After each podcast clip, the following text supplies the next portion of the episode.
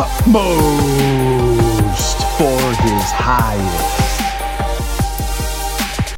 Good, glorious mid afternoon. I am blessed this Friday to bring you Utmost for His Highest. If you want to follow along, you can go to utmost.org and read along for yourself.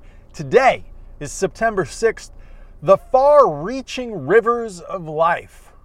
Let's talk about these. He who believes in me, out of his heart will flow rivers of living water. He who believes in Jesus Christ. A river reaches places which its source never knows. And Jesus said that if we have received his fullness, rivers of living water will flow out of us, reaching in blessing even to the end of the earth. This is from Acts chapter 1. Regardless of how small the visible effect of our lives may appear to be, we have nothing to do with the outflow. This is the work of God that you believe. God rarely allows a person to see how great a blessing he is to others.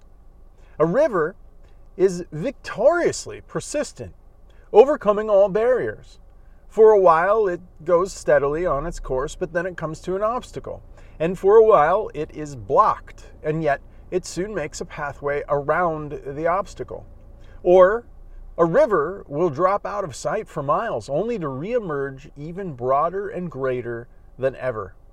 Do you see God using the lives of others as an obstacle, as overcome into your life and you do not seem to be of any use to God, then keep praying, attention, and paying attention to the source, and God will either take you around the obstacle or remove it.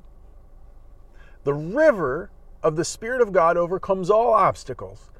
Never focus your eyes on the obstacle or the difficulty. The obstacle will be a matter of total indifference to the river that will flow steadily through you if you will supply, if you will simply remember to stay focused on the source. This is why I say stay the way. Never allow anything to come between you and Jesus Christ, not emotional nor experience. Nothing must keep you from the one great sovereign source. Think of the healing and far reaching rivers developing and nourishing themselves in our souls. God has been opening up wonderful truths to our minds, and every point has opened up another indication of a wider power of the river that He will flow through us. If you believe in Jesus, you will find that God has developed and nourished you in a mighty, rushing rivers of blessings for others. What a glorious! This is like this is a sweet utmost. And I'd encourage you to share it with somebody. Go and read it, get the link, pass it on, text it. Just enjoy the far reaching rivers of life because God is faithful even when we're not.